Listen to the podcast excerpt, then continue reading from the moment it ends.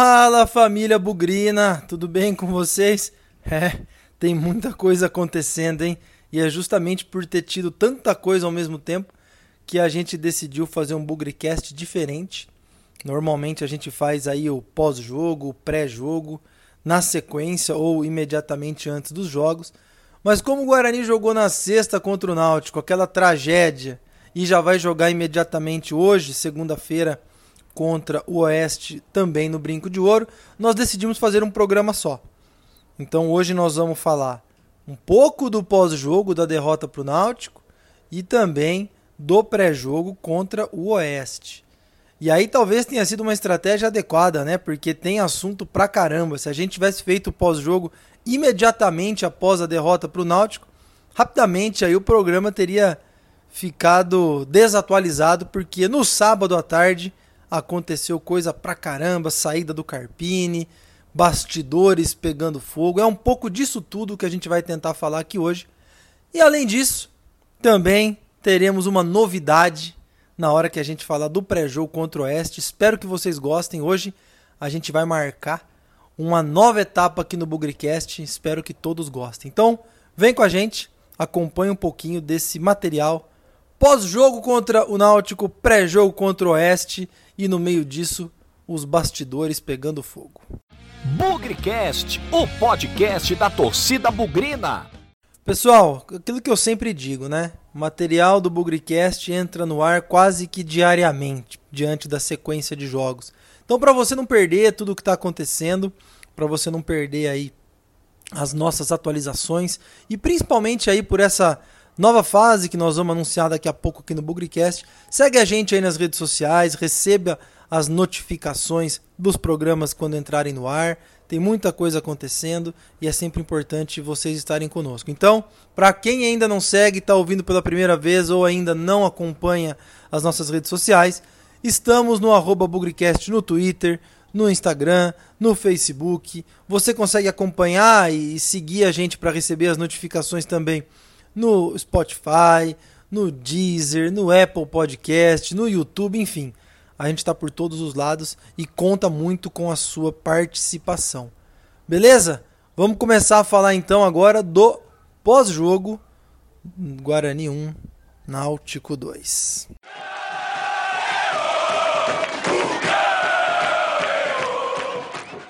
Primeira parte do Bugrecast então é para falar sobre o pós-jogo contra o Náutico. Derrota por 2 a 1 um desastre. O Guarani não foi muito bem no primeiro tempo.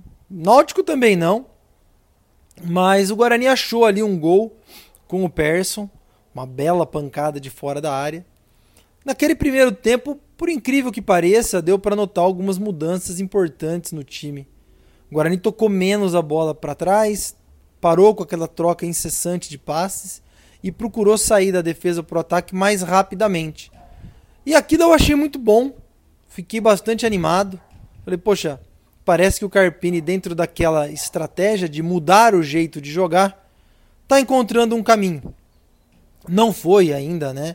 Aquilo que de melhor poderia ter acontecido, mas para quem acompanhou o jogo, deu para notar essa mudança. Claro que o Guarani também correu risco. Teve uma bola ali que triscou a trave, a gente é, teve alguns momentos de perigo. Mas era um primeiro tempo que parecia bastante encaixado, parecia bastante certinho. Então a gente ficou bem contente com a possibilidade, por que não, de sair com a vitória. Algumas mudanças no time, né? A entrada do Cristóvão na lateral direita é, fez um pouquinho de diferença ali. O time jogando finalmente no 4-4-2, o meio de campo um pouco mais protegido. Então deixou uma impressão boa no primeiro tempo, ainda que a produção não tivesse sido excelente.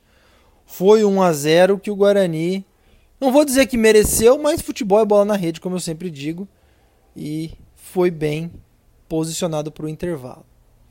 O Náutico veio para cima no segundo tempo, como todos os times. E aí eu lembrei do grande Victor Rede, que comentou que todos os jogos dessa Série B em casa, o Guarani começou ganhando e em todos sofreu a virada. E infelizmente essa virada aconteceu.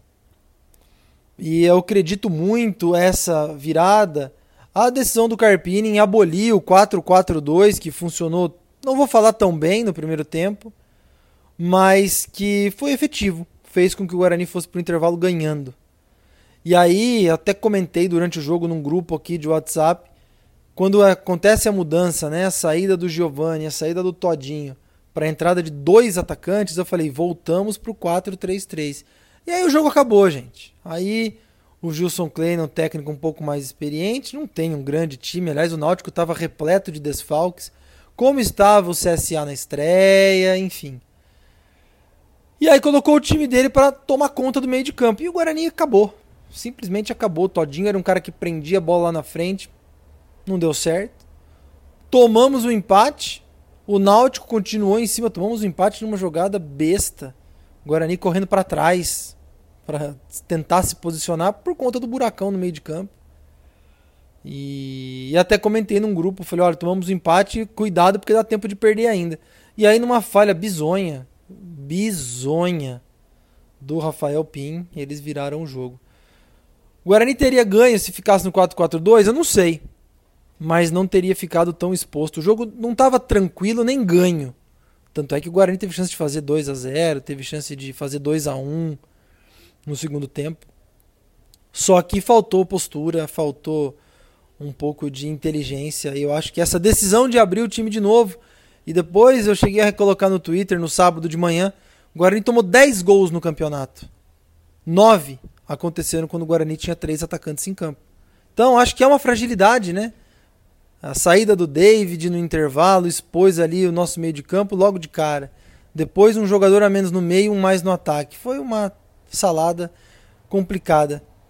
E isso acabou originando a derrota e também a demissão do Carpini, que nós vamos falar daqui a pouquinho.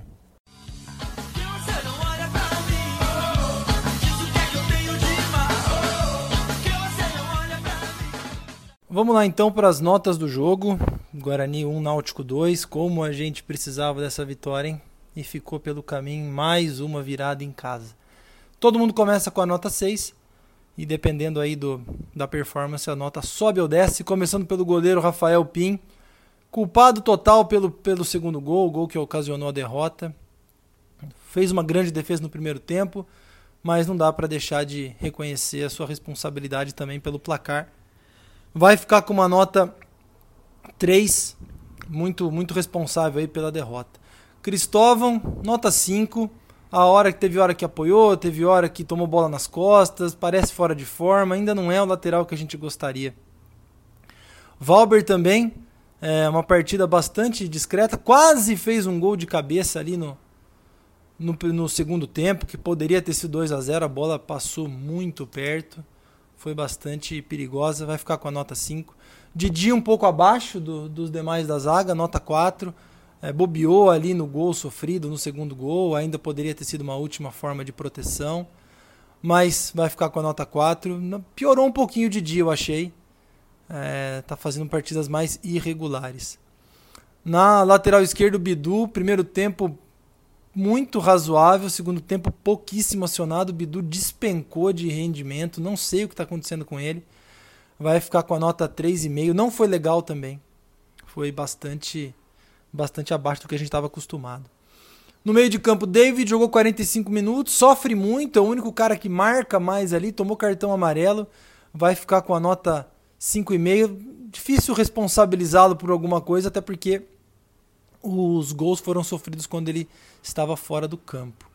É, vou dar o melhor em campo, bola cheia para o Persson, fez um belo gol, errou muito passe, a gente sabe, mas para não desanimar o, o atleta para dar um pouco de energia para ele. Fez um belo gol chutando de fora da área e mereceu aí o bola cheia. Vai ficar com a nota 6, não teve uma grande atuação, mas o gol acho que o credencia para ter sido eleito melhor em campo. Lucas Crispim, não consigo entender também, muita correria, pouca produtividade, não marca, não finaliza muito. Teve alguns chutes ali, mas pouco efetivo.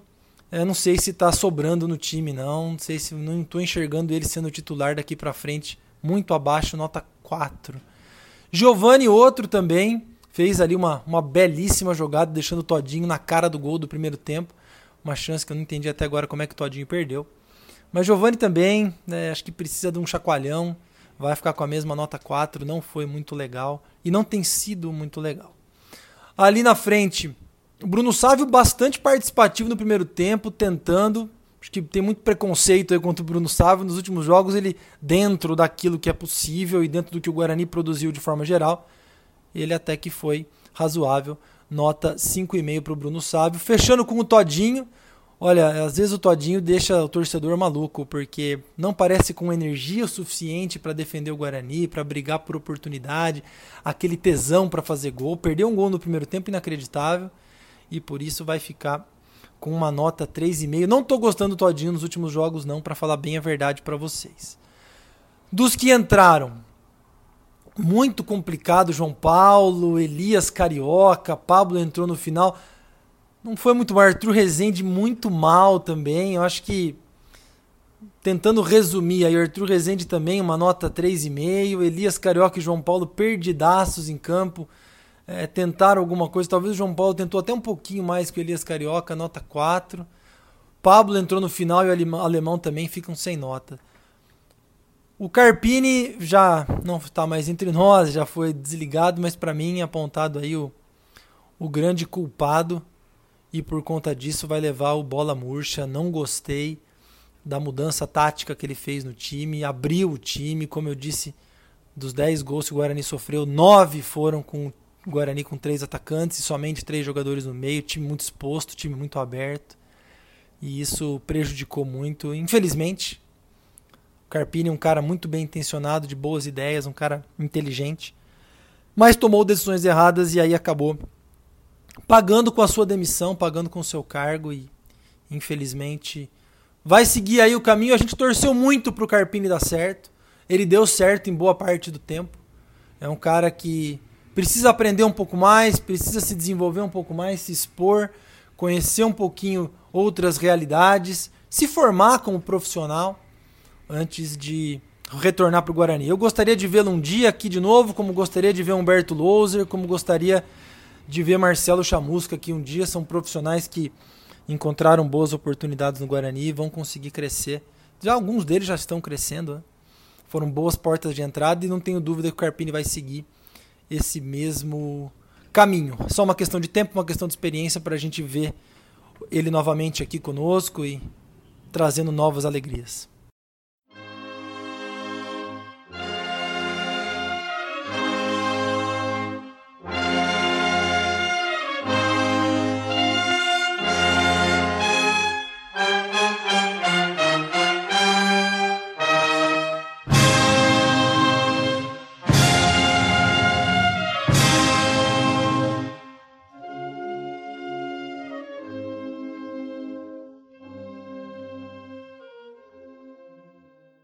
E aí, no sábado, logo pela manhã, veio a notícia da reunião do Conselho de Administração tratando da possível demissão do técnico Thiago Carpini.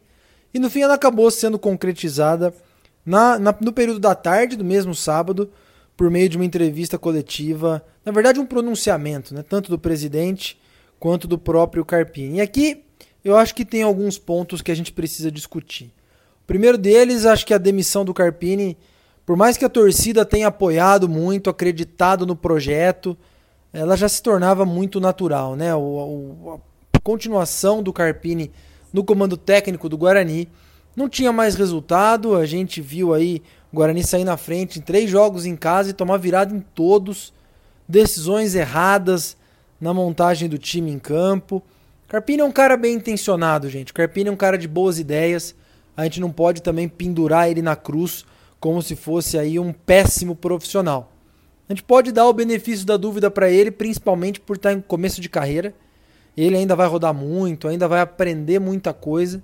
E eu não tenho dúvida que pode voltar para o Brinco de Ouro um dia. Gostei muito, inclusive, da forma como a torcida do Guarani observou essa saída do Carpini. Claro que sempre tem gente descontente, sempre tem gente que vai criticar o trabalho do treinador, mas muita gente se identificou com ele pelas palavras ali no final da coletiva, principalmente as mais emocionadas, é, falando sobre a sua relação com o Guarani, e acho que muito torcedor se identificou nas palavras dele. Então acho que isso ajudou muito no momento em que muita gente já veio e pisou, já fez muito mal pro Guarani. O Carpini é um cara aqui da região, um cara que tem o seu carinho, o seu amor pelo Guarani. Ele é bugrino. E aí tratou com muito respeito.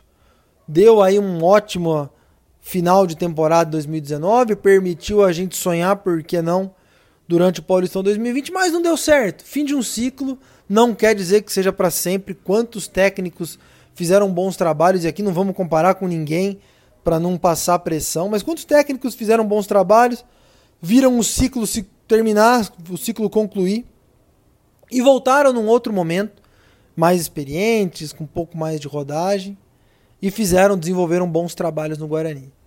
Então, Carpini, boa sorte. A gente torce pelo seu sucesso, sim. Como a gente torce, por que não? por coisas boas que fizeram aqui o Chamusca, o próprio Humberto Louser, pelo menos essa é a minha opinião, de profissionais que o Guarani deu uma grande oportunidade, eles abraçaram a oportunidade e se desenvolveram e estão seguindo suas carreiras. Um ponto que eu acho muito importante e tem a ver com a própria experiência que o Carpini precisa adquirir foi também durante a sua coletiva. Na verdade, o seu pronunciamento após anunciada a demissão do treinador. O Carpini falou muita coisa importante, muita coisa que a torcida se identificou, mas ali achei que foi algum momento de desabafo e eu não o culpo, mas retomando alguns esqueletos que estavam no armário, de Ricardinho, de Fumagalli, deve ter coisa que tá magoando ele bastante, mas eu não vejo ali necessidade para se resgatar isso. São profissionais do mundo da bola que foram embora, seguiram sua vida, talvez em alguns momentos os bastidores tenham pressionado alguma coisa nessas relações entre Fumagalli, Carpini e o próprio Ricardinho, mas acho que ali não era hora. Ali acho que era hora de passar outro tipo de mensagem. E uma das mensagens que ele passou, na minha opinião, aí sim muito importante, porque não são profissionais da bola, mas sim membros da própria diretoria do Guarani, foi uma luz de alerta que ele levantou dentro de, do próprio conselho de administração do Guarani.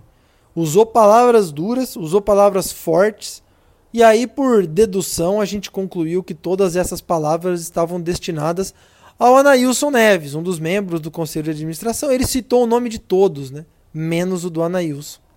E aí, a gente tem que prestar bastante atenção, e mais do que isso, cobrar posicionamento do presidente, cobrar, por que não, e até dentro daquilo que for possível, pressionar pela saída do Anailson, mas também a gente não pode tomar uma opinião como verdade. Agora, é, nessas últimas horas, circulou uma carta aí que o Anailson é, falou os seus pontos de vista. É aquele negócio, né, gente? Existe a sua, vi sua visão da verdade, a minha visão da verdade e a verdade de fato. Então existem muitos pontos de vista conflitantes, mas as instituições do clube têm que funcionar. Deve ser feita uma apuração deve ser feita uma análise disso tudo que o Carpini falou e também das coisas que o Anailson disse. A bem da verdade é que esse cara já está no Guarani há muitos anos e uma das coisas que me surpreendeu nessas últimas horas, é, e aí vem uma crítica muito forte, independente de Anailson, independente de Carpini, é a forma como o torcedor fica sabendo das coisas. Você vê na própria trajetória do Anailson que ele fala que um dia ele cuidou do futebol, depois ele cuidou, durante a passagem dele pelo Guarani. Um dia ele já foi responsável pelo futebol, já foi pelo comercial e agora é pelo financeiro. E que o presidente do Guarani é responsável pelo futebol. Caramba, nós temos sete pessoas no conselho de administração. O que, que custa contar para a torcida quem é responsável por o quê? A torcida precisa saber na hora de cobrar. Aí precisa saber quem são os responsáveis por patrocínios, quem são os responsáveis por questões jurídicas, quem são os responsáveis pelo futebol, pelo financeiro. Senão, vira uma grande bagunça. Vira uma grande casa da mãe Joana. Porque, vamos combinar, né? É, existem ali sete pessoas que devem ter seus papéis e responsabilidades muito bem definidos. E hoje, nós, primeiro, não sabemos nem direito quem são essas sete pessoas, muito mais quais são os seus papéis acredito que deva, mais uma vez eu vou insistir, deva haver algum tipo de fiscalização, algum tipo de é, prestação de contas das atividades desses caras, não só por conta do caso Anailson. O caso Anailson tem que ser tratado é, de forma separada, porque houve aí uma denúncia, houve aí um posicionamento do Carpini. E a gente sabe, por se tratar de um profissional muito questionado por parte da torcida e vez por outra envolvido em polêmicas, eu acho que pelo bem da instituição a gente tem que ir atrás. Não me importa é, quem são as pessoas, o que importa é a instituição, é o Guarani, que tem aí, tá pertinho de fazer os seus 110 anos e que a gente quer que tenha muito mais tempo do que isso. Só que para isso a gente precisa entender o que os nossos dirigentes fazem, quem eles são e quais são principalmente aí as suas visões a respeito do futuro do Guarani. E obviamente, todo mundo tem que jogar do mesmo lado, remar para o mesmo lado e torcer em favor do Guarani.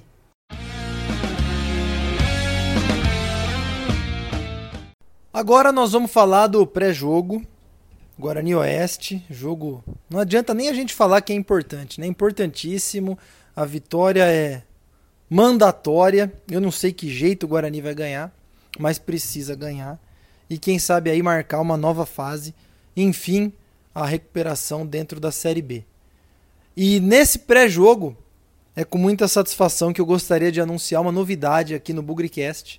A partir de hoje, em nossos materiais de pré-jogo, nós teremos a presença da jornalista Fernanda Machado fazendo o boletim do Guarani com as principais notícias, as principais atualizações, tudo aquilo que o torcedor precisa saber antes do Guarani entrar em campo do ponto de vista do time, da campanha, enfim, tudo aquilo que cerca o nosso futebol.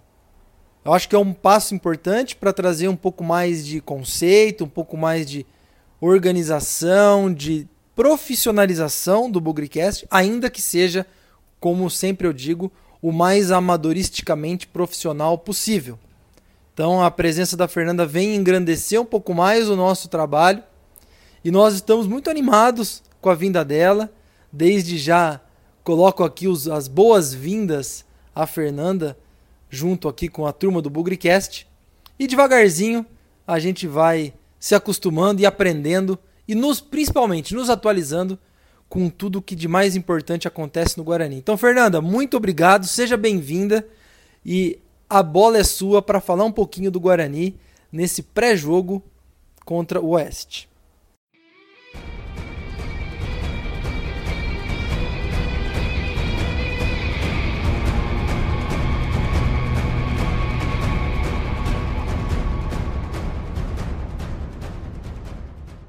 Fala galera do Bugricast, para mim é um prazer estar aqui com vocês. Fiquei muito feliz com o convite e espero contribuir da melhor forma possível com as informações do Bugre. Sem tempo para lamentar a derrota amarga de sexta-feira para o Náutico, o Guarani já tem mais um duelo complicado pela frente. O Bugre recebe o Oeste hoje, no Brinco de Ouro, às 20 horas. O time de Barueri, que costuma sempre complicar a vida do Bugre, é aquele adversário indigesto que já estamos acostumados. O Guarani, inclusive, leva desvantagem no histórico dos confrontos. Em 17 jogos, o Bugre venceu quatro vezes, empatou seis e perdeu outras sete. Então a partida tem tudo para ser muito difícil, disputada. O Oeste ainda não venceu na competição e o Guarani precisa fazer valer o mando de campo para poder respirar e tirar ao menos um pouco da pressão. A campanha bugrina até o momento é muito abaixo e irreconhecível, o que culminou na demissão do técnico Thiago Carpini após a última derrota. São três jogos em casa e três derrotas, lembrando que nas três oportunidades contra Cruzeiro, Paraná e Náutico, o Guarani abriu o marcador, mas sofreu a virada. Quem assume o comando do Bugre é Ricardo Catalá, que fez um bom trabalho no Mirassol, levando o clube do interior até a semifinal do Paulistão. E nós esperamos que o resultado positivo finalmente venha, porque o Guarani precisa mais do que nunca desses três pontos. Em relação à semana passada, os bastidores foram de muita movimentação. A diretoria oficializou a chegada de João Paulo, ex-Oeste, que já até estreou contra o Timbu, e ainda antes do duelo contra o time pernambucano, foram confirmadas as contratações dos meias Alanzinho e Murilo Rangel. O primeiro vem de empréstimo do Palmeiras para ganhar rodagem, já que não vinha tendo espaço no elenco do Verdão com Vanderlei Luxemburgo. É um jogador ainda jovem, de 20 anos, mas que tem muita qualidade e mobilidade. Se bem aproveitado, vai agregar muito à equipe. Alan já vestiu a camisa da seleção brasileira de base quando disputou o Sul-Americano e o Mundial, ambos na categoria sub-17. O segundo atleta, o Murilo Rangel, vem de um bom campeonato paulista pela Inter de Limeira. Inclusive, marcou gol em cima do Guarani no Troféu do Interior. É um jogador canhoto que tem qualidade na bola parada. Ele já vinha sendo sondado pelo Bugre após o estadual, mas segundo o empresário do jogador, clubes de fora do Brasil também demonstravam interesse no meia. Por esse motivo, as negociações demoraram para se concretizarem. As expectativas para o jogo de hoje são boas.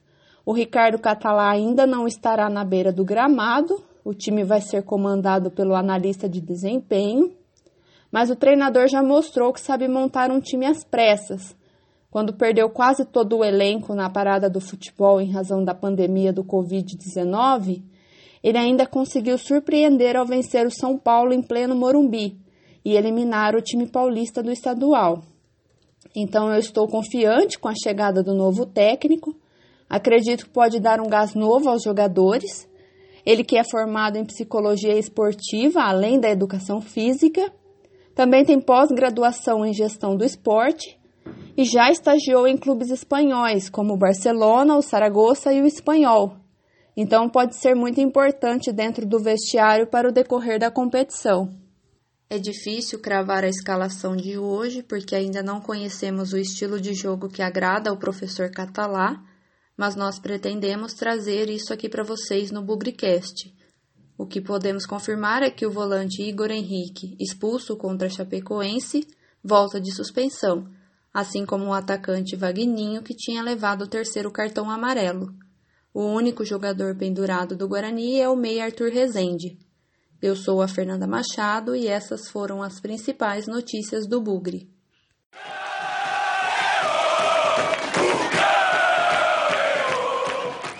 Alô, Victor Rede, conta aí pra gente um pouco mais do retrospecto da história de Guarani Oeste, Oeste Guarani, adversário que a gente tem enfrentado com frequência nesses últimos anos, hein?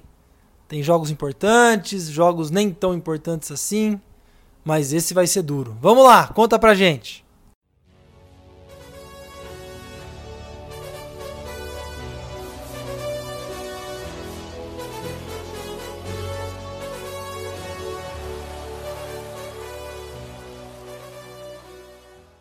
Fala Pezão, fala galera do Bugrecast. Aqui quem tá falando é o Victor Rede e tô sempre aí trazendo dados, curiosidades, estatísticas dos confrontos do Guarani nesse Campeonato Brasileiro Série B 2020. O adversário da vez é o Oeste, um time que na história recente do Guarani tem caído bastante aí na nossa frente, né? Seja por Série B, Série A2, Série A1, ou seja, tem bastante jogos aí né, na recente história do Guarani, mas como vocês estão acostumados aqui no Bugrecast, eu vou falar somente dos confrontos por Série B e dar um detalhe a mais nos jogos que só foram aqui em Campinas, no Brinco de Ouro. E o primeiro confronto por Série B foi em 2017, no Brinco de Ouro, e foi um empate ali amargo de 0 a 0. Eu lembro, eu fui nesse jogo, foi uma terça-feira ali, nove e meia da madrugada o jogo, é bem no inverno, estava bem frio esse dia, então o jogo foi bem o que era a temperatura daquele dia. Um jogo frio, sem emoção e o placar zerado. Já o último foi no ano passado, creio que vocês se lembram muito bem desse jogo. Foi no dia 7 de setembro, é, no feriado ali, o jogo à tarde estava um calor muito parecido que está agora. E a gente acabou perdendo por 3 a 2 Foi uma decepção bem grande esse dia. Eu lembro que foi ali logo o começo ali da arrancada do Guarani na Série B, né, como ex-treinador Thiago Carpini, tinha vencido né, um jogo anterior e o jogo no brinco seguinte, eu lembro que foi bastante gente no estádio e acabamos ali perdendo. O West chutou quatro bolas no gol e fez três gols e os nossos dois gols foram anotados pelo Arthur Rezende, sendo um golaço de falta. Um detalhe, né, uma, vamos dizer assim, uma coincidência. Hoje, 31 de agosto, se a gente pegar 31 de agosto de 2019, a gente venceu o Figueirense lá em Santa Catarina com o gol da avó e dali começou a arrancada do Guarani, a recuperação do Guarani naquele Campeonato Brasileiro da Série B. Então eu espero que a coincidência, coincidência da data seja feliz para a gente na noite de hoje. Que hoje o Guarani saia vencedor e assim como no ano passado, dê uma arrancada de vitórias, uma sequência positiva e a gente fique mais tranquilo nesse campeonato que já começou bem turbulento. E ao longo da história por Série B, foram apenas seis jogos, com uma vitória do Guarani, dois empates e três derrotas. E o artilheiro do confronto é o Arthur Rezende, com dois gols. Eu espero que vocês tenham gostado, um grande abraço e até a próxima. Enquanto isso, na sala de justiça. Pessoal, espero que vocês tenham gostado. Estou aqui de volta para fazer o fechamento desse programa, que foi duplo, né? O pós-jogo de Guarani 1, Náutico 2. Teve muita coisa dos bastidores aí para a gente digerir. E já também o pré-jogo dessa segunda-feira, Guarani Oeste, no Brinco de Ouro. Espero que vocês tenham gostado da chegada da Fernanda. Nosso novo reforço aí para o Bugricast vai dar um ar um pouco mais profissional. Como eu disse para vocês, a gente tem planos ambiciosos para o Bugricast. A chegada da Fernanda é mais um passo rumo a esse plano. Nós temos aí sempre o Victor Rede, agora temos a Fernanda, eu dou meus pitacos aqui e assim o Léo fica, né, na retaguarda montando os programas, o próprio Matheus nos ajuda aí com a parte de infraestrutura e nós vamos formando um time bem legal. Feito essa, feita essa explicação, volto aqui para dizer que essa partida contra o Oeste é, não adianta a gente escolher o adjetivo que a gente quiser. Nós temos que ganhar. Se vai ser de 1 a 0, de 2 a 1, de 3 a 2, de 4 a 3, de 2 a 0, não importa. Ricardo Catalá chegou, gostei muito da entrevista coletiva dele na apresentação, é um cara de pouca conversa. Esse negócio de resenha, de boleiro, esse negócio de muito blá blá blá, pelo visto com ele não cola. E ele tem resultado, ele tem a forma dele de enxergar o futebol. E a gente torce aí para que seja o melhor para o Guarani. Não vai ter conversa mole com jogador de futebol, pelo visto. Vai querer resultado, vai querer é, passar sua mensagem. Eu acredito que esse deva ser o fio condutor do trabalho dele. Não tenho a menor ideia do que esperar desse Oeste. Time que vem de muitas derrotas, mas todo time que perde muito, uma hora ganha. Espero que dessa vez seja com a gente, que a gente consiga dar um passo aí rumo à nossa reabilitação. E aí com a volta, com a chegada do Ricardo Catalá, quem sabe uma nova era para o futebol do Guarani. Como a Fernanda falou, impossível saber a escalação. Eu não tenho a menor ideia do que ele pretende fazer. Não sabemos se vai trocar goleiro, atacante, meio de campo, volante, lateral. A gente só espera que, numa coisa muito parecida com o que aconteceu com a chegada do Carpini no ano passado. A conversa vai ser mais importante, a conversa ajude o Guarani a sair dessa, desse marasmo e dessa fase horrível. A gente espera que o vestiário aí seja contagiado por uma boa conversa. Não tem desculpa de salário atrasado, né, gente? Precisamos deixar isso bem claro. Os salários deveriam ter sido pagos aí no, no dia 20 de agosto, foram pagos acho que com uma semana, um pouquinho antes de antecedência. E agora dentro do cronograma do Guarani, o salário deve ser pago mais ou menos daqui uns 20 dias. Então tá tudo em dia, né? E aí é importante, é, mais uma vez, a cobrança em cima desses jogadores, em cima de um bom trabalho. Vamos torcer bastante, voltamos no pós-jogo. E aí também, na quarta-feira, sempre reforçando nossa mesa redonda ao vivo no YouTube, para falar um pouco mais disso tudo, o que está acontecendo no Guarani. Que seja o começo de uma nova fase, que seja a recuperação do Guarani nessa Série B do Campeonato Brasileiro, porque na vitória ou na derrota, hoje sempre Guarani. Avante, avante, meu bugre, que nós vibramos por ti. Na vitória ou na derrota, hoje sempre Guarani. É Guarani, é Guarani, é Guarani. Guarani.